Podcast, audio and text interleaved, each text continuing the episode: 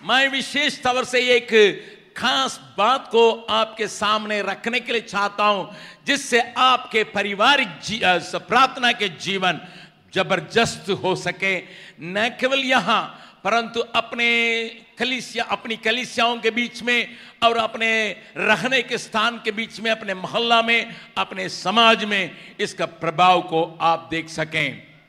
कल मैंने शाम के वक्त में इस बात को कहा था हम अपनी आवश्यकताओं से बढ़कर अन्य लोगों की आवश्यकताओं को मांगने के लिए ही परमेश्वर ने हमें सिखाया और उसके राज्य के ज़्यादा चिंता करने के लिए ही परमेश्वर ने हमें रखा। प्रभु ने कहा, पहले मेरा राज और धर्म को खोजो, सारी बातें तुम्हें दी जाएगी। हाल हालेलुया।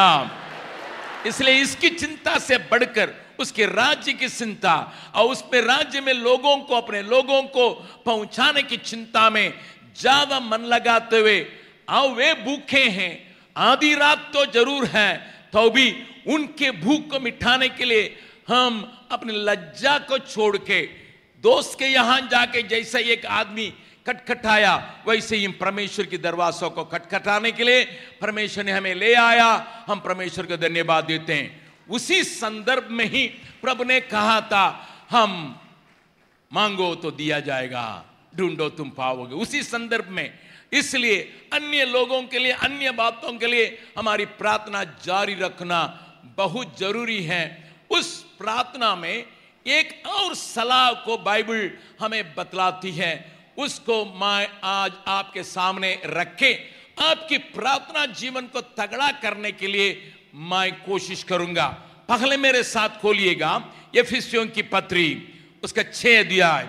एफिसियों की छह अध्याय में अठारह पद को देखेंगे। एफिसियों की पत्री, उसका छह अध्याय। जिसके पास बाइबल है, सब कोई बाइबल खोले। जिनके जिनके पास बाइबल है, सब मेरे, मैं विश्वास करता हूँ, एक दो जो पढ़ नहीं पाते हैं, उनको छोड़ के बाकी लोग सब बाइबल लाए होंगे। बाइबल दिखाइए अपना। बाइबल उठा के दिखाइए। हालेलुया। अगर आप को पढ़ने नहीं आया, बगल वाला से उस बाइबल के ओर देखिएगा कि मैं जो कुछ सिखाऊँगा, इस आधार पर, अपने विचार से नहीं, अपने अनुभव से नहीं, इस वचन के अनुसार जो अनुभव को मैंने पाया, उसको मैं आपके पास लाता हूँ। मैं उस अट्ठारह पद को पढ़ रहा हूँ। ये की पत्री, उसका छह अध्याय, अट्ठारह पद। और हर समय, और हर प्रकार से आत्मा में प्रार्थना और विनती करते रहो, और इसी लिए जागते रहो कि सब पवित्र लोगों के लिए लगातार विनती किया करो। मैं एक और बार इस वचन को पढ़ रहा हूँ। थोड़ा ध्यान से सुनिएगा। और हर समय, हर प्रकार से आत्मा में प्रार्थना और विनती करते रहो और इसीलिए जागते रहो कि सब पवित्र लोगों के लिए लगातार विनती किया करो। इन सारी बातों के ऊपर मैं प्रकाश डालने नहीं जा रहा हूँ। परंतु एक बात के ऊपर मैं ज़ोर देने के लिए जा रहा हूँ। आत्मा में प्रार्थना करो। बगल वाला का हाथ पकड़ के बोलिएगा, आत्मा में प्रार्थना करो। हालेलुया। एक और वचन को भी इसके संदर्भ में पढ़ेंगे, यहूदा की किताब यहूदा की किताब उसका एक ही अध्याय है, जो आखिरी किताब प्रकाशित वाक्य से पहले है। उस युदा की किताब उसमें वहाँ पर बीसवां पद को हम देखेंगे। जूडा के किताब जू, यूदा की किताब उसका एक ही अध्याय है, बीसवां पद। पर हे प्रियो, तुम अपने अति पवित्र विश्वास में अपनी उन्नति करते हुए और पवित्र आत्मा में प्रार्थना करते हुए। मैं फिर उस वचन के ऊपर थोड़ा ज़ोर दे रहा हूँ। हे प्रियो, तुम अपने अति पवित्र विश्वास में अपनी उन्नति करते हुए और पवित्र आत्मा में प्रार्थना करते हुए। आगे भी लिखा है, लेकिन हम इसके ऊपर हम थोड़ा ध्यान करने जा रहे हैं। बगल वाला का एक और बार हाथ पकड़, बोले, हमारा विश्वास जो है, महापवित्र विश्वास है। हम साधारण बात पर विश्वास नहीं करते हैं। महापवित्र विश्वास है। हमारा पवित्र विश्वास क्या है? यीशु मेरे स्थान में होकर मरा, गड़ा गया, तीसरा दिन जी उठा, इसलिए पाप के ऊपर विजय देने के लिए ताकत रखता है। और मुझे पाप की उपस्थिति से भी बचाने के लिए फिर आने वाला है। न केवल उसने मेरे पापों को क्षमा किया। न केवल पाप के ऊपर विजय देने के लिए इंतज़ाम किया, परंतु पाप की उपस्थिति में से हमें छुड़ाने के लिए फिर यीशु आने वाला है। ये विश्वास के बारे में बाइबल बतलाती है, ये पवित्र विश्वास। हालेलुया। अंधविश्वास नहीं है। दुनिया के कई लोग अंधविश्वास में पड़े हैं, उनके आँखों में पर्दा पड़ा हुआ है उनको पता नहीं है कि किस बात पर विश्वास करते हैं। लेकिन प्रभु यीशु मसीह पर विश्वास करने वाला है एक बहुत बड़े इंतजारी के साथ रहता है, मेरा यीशु आएगा।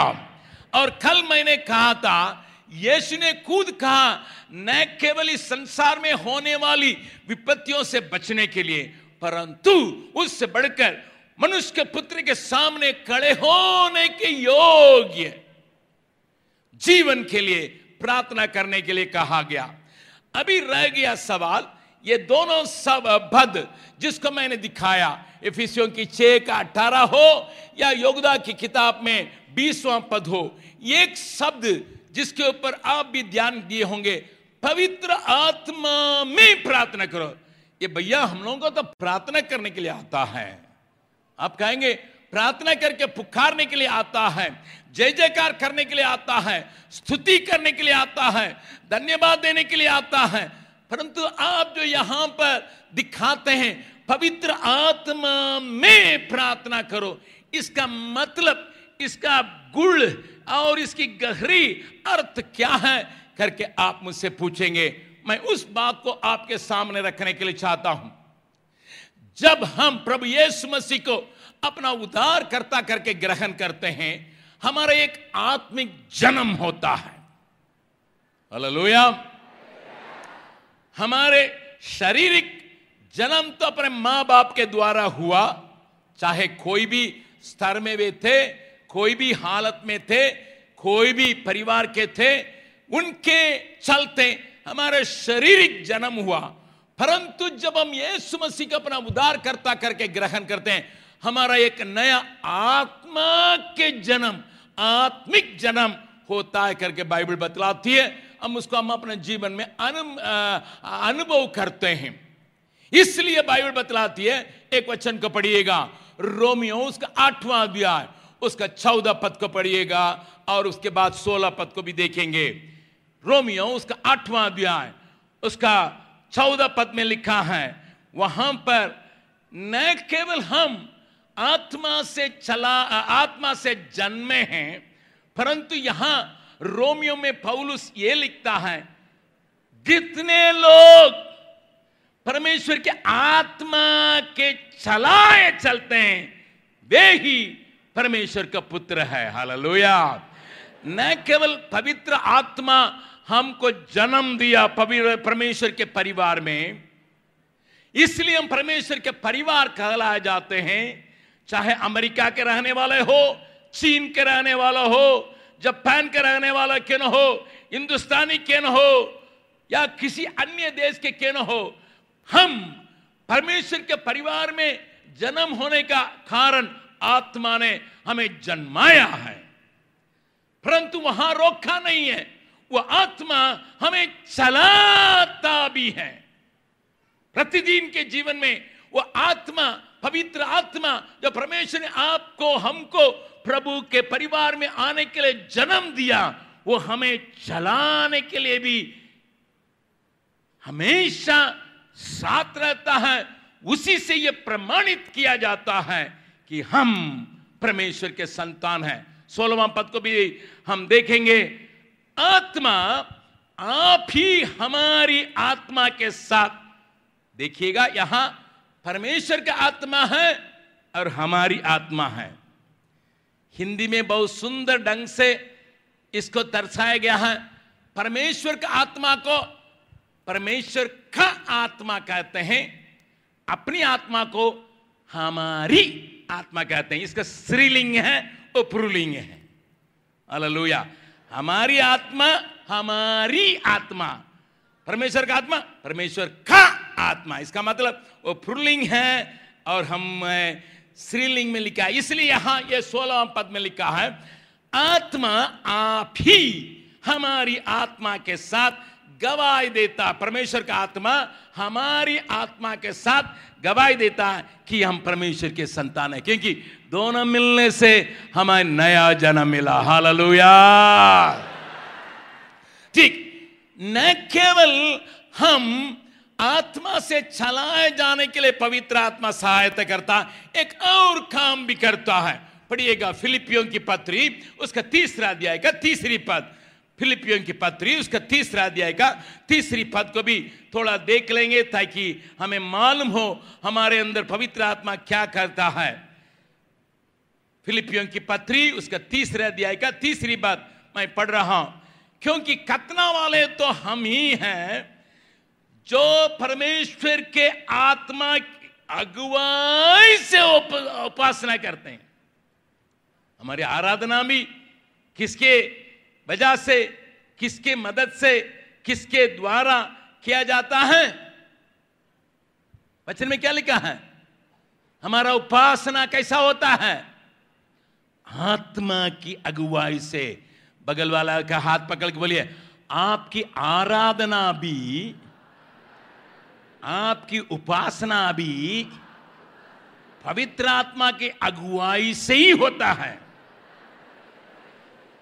प्रभु के नाम की स्तुति महिमा होवे। इसका मतलब हमारे जीवन में कुछ भी होता है, आत्मा के बल पर, आत्मा की अगुवाई से, आत्मा के ताकत से, आत्मा से चलाया जाना। एक और वचन को भी मैं आपको दिखाने के लिए चाहता हूँ। गलतियों की पत्री, गलतियों की पत्री, उसके छह, पाँच अध्याय। पाँच अध्याय सोलहवा पद को देखेंगे। गलतियों की पत्री उसका पाँच अध्याय का सोलहवा पद को देखेंगे। पौलुस कहता, मैं कहता हूँ, आत्मा के अनुसार चलो। तो तुम शरीर की लालसा किसी रीति से पूरी नहीं करोगे। वो विजय का जीवन जो शरीर माँगता है गलत बातों करने के लिए, गलत बात जगह में जाने के लिए शरीर की मांग है खींचाव है। उससे विजय पाने के लिए आत्मा के अनुसार चलो। हे, पवित्र आत्मा, न केवल में चलाता है, न तो आराधना करने के लिए शक्ति देता है, और पवित्र आत्मा हमारे आत्मा के हमारी आत्मा के साथ कई काम के लिए हमें दिया गया है। इसलिए हमारा जीवन, आत्मिक जीवन रहना उचित है। एक और पद को भी पढ़ ले जाएँगे हम लगातार कह सकते हैं, लेकिन मैं कुछ बातों को आपके ध्यान को आकर्षित करने के लिए देता हूँ। रोमियो, उसका आठवां अध्याय के तेरहवां पद को। रोमियो, उसका आठवां अध्याय, उसका तेरहवां पद को देखेंगे। वहाँ पर पौलुस का कहना है, क्योंकि यदि तुम शरीर के अनुसार दिन काटोगे तो मरोगे। यदि आत्मा से देह की क्रियाओं को मारोगे तो जीवित रहोगे। हमारे अंदर उठने वाली शारीरिक भावनाएँ, भय, ईर्ष्याएँ, डाल, अन्य गलत काम, गलत विचार, गंदी बातें, गालियाँ, इन सारी बातों का मारने के लिए भी आत्मा के बल से हमें ताकत मिलते रहता है इसी बाइबल बतलाती है। लेकिन मैं यहाँ पर उन सारी बातों पर अभी आपका ध्यान को ज़्यादा आकर्षित करना नहीं चाहता हूँ। परंतु प्रार्थना के जीवन में आत्मा कैसा मदद करता है? हम यहाँ प्रार्थना के लिए आए हैं। हम प्रार्थना करने के लिए आए हैं। प्रार्थना के जीवन में आत्मा कैसा मदद करता है? क्योंकि हमने एफिसियों की छह अठारह में, युदा के बीसवां पद में यह देखा आत्मा में प्रार्थना करो। प्रार्थना करो, आत्मा में प्रार्थना कर करके उस वचन में ज़ोर दे के बतलाने का मतलब क्या है? उसके लिए परमेश्वर हमारे अंदर क्या रखा है? उन बातों में मैं प्रकाश डालने के लिए चाहता हूँ। यह प्रार्थना के जीवन के लिए एक ज़बरदस्त ज़रूरत है, उसको मैं बतलाने के लिए चाहता हूँ। मान लीजिए, आपके पास कोई आँखें अपनी बातों को अपनी बोझ को, अपनी कष्ट को, अपनी परेशानियों को अगर बांटेंगे, वे शायद उसको आप संपूर्ण तौर से सुन नहीं पाएँगे या समझ नहीं पाएँगे। कोई भी आके आपसे प्रार्थना निवेदन देता है, उनकी सारी बातें शायद वे सुना नहीं सकेंगे। सारी बातों को एक एक टुकड़ा आपके सामने नहीं पेश कर पाएँगे। या आपको भी उनके खाने की बातें समझ में नहीं आती होगी। उस वक्त में, उस समय में आपका मालूम नहीं है, भाई तो मुझसे मांगा है प्रार्थना करने के लिए। मेरे पड़ोसी तो मांगा है प्रार्थना करने के लिए। मेरे गाँव वाले मांगे प्रार्थना करने के लिए। मेरे दोस्त मुझसे प्रार्थना करने के लिए मांग के हैं। लेकिन मुझे तो पता नहीं है कि उनकी सचमुच में आवश्यकता क्या है। उनकी मांग क्या है? किस ढंग से मैं प्रार्थना करूँ?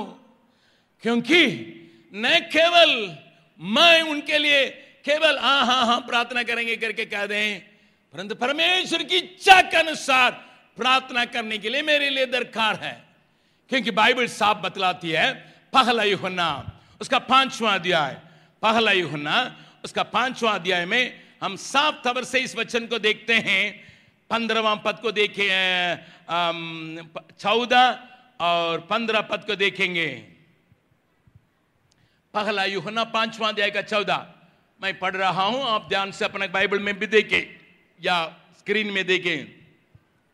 और हमें उसके सामने जो हिया होता है, हिम्मत होता है, साहस होता है, वो यह है कि यदि हम उसकी इच्छा के अनुसार कुछ मांगते हैं तो हमारी सुनता विश्वास करने वाला है एक जोरदार हाल बोले।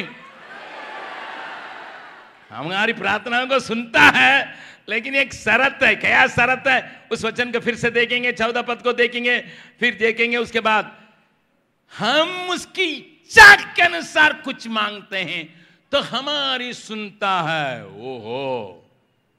हम तो मांगते बहुत कुछ बहुत कुछ मांगते हैं। परंतु बाइबल साफ़ बतलाती है, उसकी इच्छा के अनुसार मांगेंगे। तो ज़रूर हमारी सुनता पंद्रवा पद को भी देखेंगे। और जब हम जानते हैं कि जो कुछ हम मांगते हैं, वो हमारी सुनता है तो ये भी जानते हैं कि जो कुछ हमने उससे मांगा, वो पाया है। हालेलुया। पहले एडवांस में कहते हैं पाया है। इसकी इच्छा के अनुसार मांगे हमारे निश्चयता है। पाए हैं पाए हैं पाए हैं। तो कई बार अपने को भी लेके मैं कहता हूँ, मुझसे भी बहुत लोग लिखित देते हैं या बोलते हैं या फ़ोन करते हैं या मेल में भेजते हैं, भैया प्रार्थना कीजिए प्रार्थना कीजिए, वो रहता बंगलुरु में या वो रहता इंग्लैंड में, प्रार्थना कीजिए, करके लिखेगा, मुझे तो मालूम नहीं उनका स्थिति क्या है, उनका हालत क्या है, उनकी तकलीफ़ क्या है उनके लिए प्रभु क्या रखा? मुझे तो मालूम नहीं है। मैं तो कहता हाँ हाँ हाँ तुम्हारे लिए प्रार्थना करेंगे। लेकिन कैसा प्रार्थना करेंगे? बाइबल बतलाती है, आत्मा में। ओहो, एक उपाय है। अगर हम आत्मा में प्रार्थना करेंगे तो परमेश्वर सुन के उनको उत्तर देगा, वो आज़ाद हो जाएगा। चाहे मेरे परिवार के किन हो, मेरे दोस्त किन हो, मेरे जानकार व्यक्ति किन हो, सब हमारी बातों को वो न जाने नहीं जाने, परंतु आत्मा तो जानता है। उनके लिए, आगे के लिए क्या रखा है, मैं नहीं जानता हूँ, लेकिन प्रभु जानता है। पवित्र आत्मा जानता है। मैं नहीं जानता हूँ, मेरे बच्चों के लिए, आगे के लिए क्या रखा है, लेकिन प्रभु जानता है। हालेलुया। तो मुझे मालूम नहीं है, क्योंकि आगे की बातों को मैं देखने के लिए, और यह भी मैं ना जानता हूँ पवित्र आत्मा या परमेश्वर की इच्छा क्या है? उनकी बातें, उनकी मर्ज़ी क्या है? मुझे मालूम नहीं है। क्योंकि मैं मनुष्य हूँ। मेरा ज्ञान बहुत छोटा है। मेरे जानकारी बहुत छोटी है। इसलिए पवित्र आत्मा हमारे प्रार्थना में किस प्रकार मदद करता मैं दिखाने के लिए चाहता हूँ। मेरे साथ खोलिएगा। रोमियो, उसका आठवां अध्याय। रोमियो, उसका आठवां अध्याय में एक सुंदर बात को पौलुस यहाँ, पौलुस के द्वारा परमेश्वर का आत्मा ने लिखा है। छब्बीसवां पद को देखेंगे, छब्बीसवां पद को देखेंगे। ध्यान से, इसी रीति से आत्मा भी हमारी दुर्बलता में सहायता करता है। विश्वास करने वाला जोरदार हालेलुया बोले। पवित्र आत्मा भी हमारी दुर्बलता में, यह कौन सा दुर्बलता है? आगे लिखता है, क्योंकि हम नहीं जानते कि प्रार्थना किस रीति से करना चाहिए। मुझे मालूम नहीं किस रीति से प्रार्थना करना है कैसा प्रार्थना करना। हम ये नहीं कह सकते, प्रभु, ये कर लीजिए, वो कर लीजिए, ये कर लीजिए। हमको तो पता नहीं है कल क्या होने वाला है। हमको तो पता नहीं उसकी मनसा क्या है। लेकिन हम ये कर लीजिए, वो कर लीजिए, प्रभु, यहाँ कर लीजिए, वो कर ये मेरे बुद्धि से बाहर है। इसलिए इसलिए हम जानते नहीं है किस रीति से प्रार्थना चा, करना चाहिए। परंतु परंतु आत्मा आप ही ऐसी आहें भर भरकर जो बयान से बाहर है हमारे लिए विनती करता है। थाली बजा के परमेश्वर को धन्यवाद करें। इसका मतलब हम में जो वास करता पवित्र आत्मा को, हमारी आत्मा के साथ मिलके प्रार्थना करने के लिए जगह देंगे, हम मुँह खोलेंगे, प्रार्थना वो करेंगे। बगल वाला को बोलिए, आप मुँह खोलेंगे, पवित्र आत्मा आपके द्वारा परमेश्वर की इच्छा के अनुसार प्रार्थना करेगा। क्या सचमुच में विश्वास करते हैं? सचमुच में विश्वास करते हैं? हमें तो पता नहीं है किस प्रकार पर मैं हमेशा इस उदाहरण का बतलाता हूँ। एक घर में मुझे प्रार्थना करने के लिए लोग ले गए। वहाँ एक बूढ़ी माँ बिस्तरा में है और गली, बड़ी गंभीर हालत में है। उसके तीन बच्चे थे। मेरे घर में जाने के पहले तीनों बच्चे आए। भैया, आप आए बहुत धन्यवाद। लेकिन आप ऐसा प्रार्थना करें, आज ही इनके जीवन प्रभु के पास चले जाए। तीनों बच्चे, क्योंकि परेशान हो गए। एक तो बंबई में रहने वाला था, एक महीना छुट्टी लेके आया, बाप मर जाएगा करके, लेकिन बाप सॉरी माँ मर जाएगी करके जो सोचा था, लेकिन मरती नहीं है। छुट्टी के बढ़ाते रहा, छुट्टी के बढ़ाते रहा, उसका कारोबार सब ठप हो रहा, वहाँ पे। लेकिन माँ बोल रही है, बेटा, रहो रहो रहो। मैं ठीक हो जाऊँगी, ठीक हो जाऊँगी करके। और बेटी बोल रही है, मेरे बेटे दोनों को अभी कॉलेज में एडमिशन लेना है, वहाँ जाना है। और ये जा भी नहीं रही है, रह भी नहीं रही है।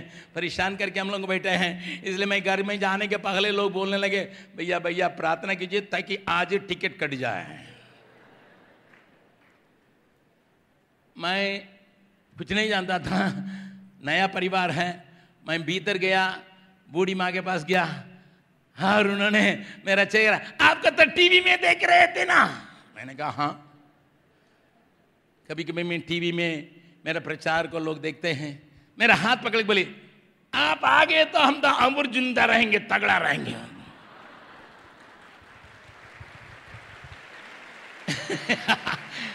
समझ लीजिए समझ लीजिए।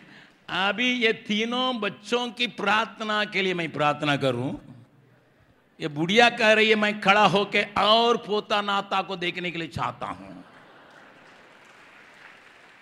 वो बुढ़िया कह रही थी, अभी मेरा, मेरी बेटी का ही होगी, उनका कॉलेज का एडमिशन होने वाला ना, उसका जब शादी होगी ना, उस शादी में उसका जब बच्चा होगा ना, फिर मैं देखे ही, उसके बाद जाने के लिए, अरे बाप रे बात आप तो 20 साल के प्लान कर दिए हैं। अरे मैं दुदा, दुबा दुविधा में रह गया, कैसा प्रार्थना करें? अगर हम करेंगे, हे प्रभु, चले जाओ, वे लोग खुश होकर ज़्यादा पैसा देंगे ऑफरिंग अगर प्रभु रहेंगे करके ये बोलेंगे, ये खुश हो जाएगी। किसको कुछ सलामत करेंगे? बगल वाला से पूछिएगा, आप क्या करते होंगे? क्योंकि बूढ़ी माँ डंडा भी रखी है। अगर मैं गलत प्रार्थना करूँ चार डंडा मार लेती है। मुझे डंडा खाने के भी मन नहीं है। अब वे लोग वहाँ, भैया, जल्दी प्रार्थना कीजिए, आज हम लोग को छुट्टी मिल जाना चाहिए। तो पता नहीं चल रहा ना। ऐसी ऐसी दुविधा में हम पढ़ते हैं, आप पढ़ते होंगे। किस प्रकार प्रार्थना करना है? किस प्रकार प्रार्थना करता है?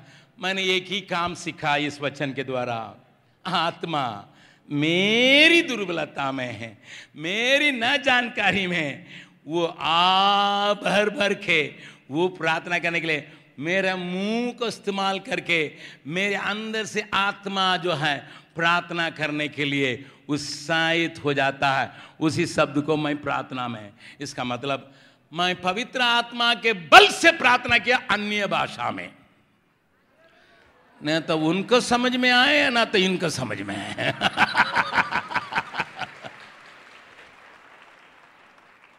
हालेलुया मैं नहीं प्रार्थना किया। किसने प्रार्थना किया?